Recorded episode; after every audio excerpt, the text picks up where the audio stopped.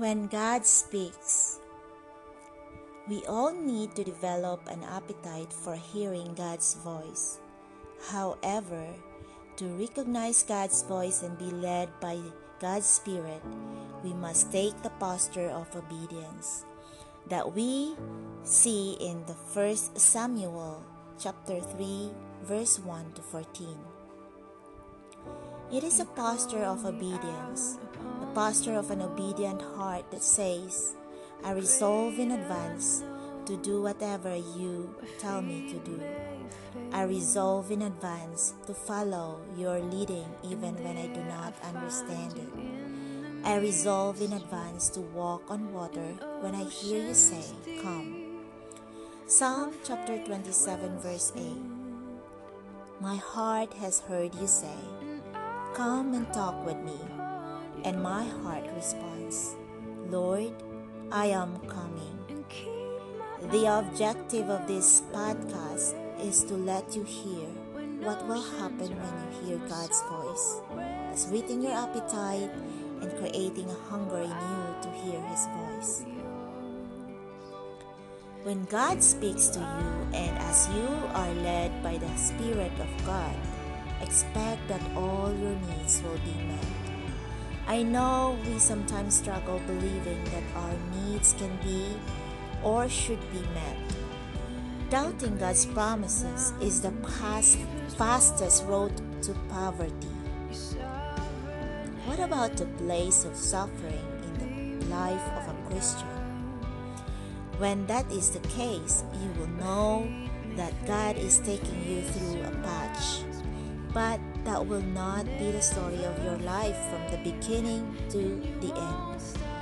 Psalm 23, verse 1 The Lord is my shepherd. I have all that I need. In other words, because I hear His voice, I have all that I need. So, will everyone have their needs met? Unfortunately, the answer is no. Not everyone will, and it traces back to the posture of obedience. God says in Deuteronomy 15, verse 4 There should be no poor among you, for the Lord your God will greatly bless you in the land He is giving you as a special possession. And this is God's heart for His people. However, several verses after in Deuteronomy 15, verse 11, God says, There will always be some in the land who are poor. That is why I am commanding you to share freely with the poor and with other Israelites in need. Is this a contradiction? Not at all. God simply saying, some people will not align with God's instruction or God's direction, and as such, will not experience having all their needs met. Psalm 23, verse 1 The Lord is my shepherd, I have all that I need. When I do not have all that I need, then I need to check who my shepherd was because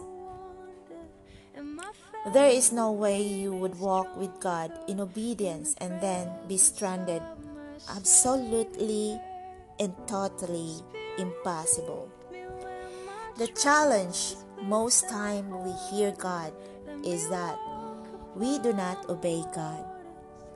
Therefore, when you hear and obey God, because of this, as you are led by God's Spirit, all your needs will be met.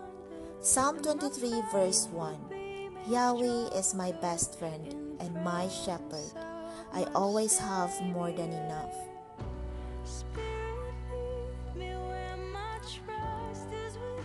My shepherd, shepherd of my soul, I give you full control. Wherever you may lead, I will follow. I have made a choice to listen for your voice. Wherever you may lead, I will go be it in a quiet pasture or by a gentle breeze. The shepherd of my soul is by my side. Should I face a mighty mountain or a valley dark and deep, the shepherd of my soul will be my guide. I hope you like it.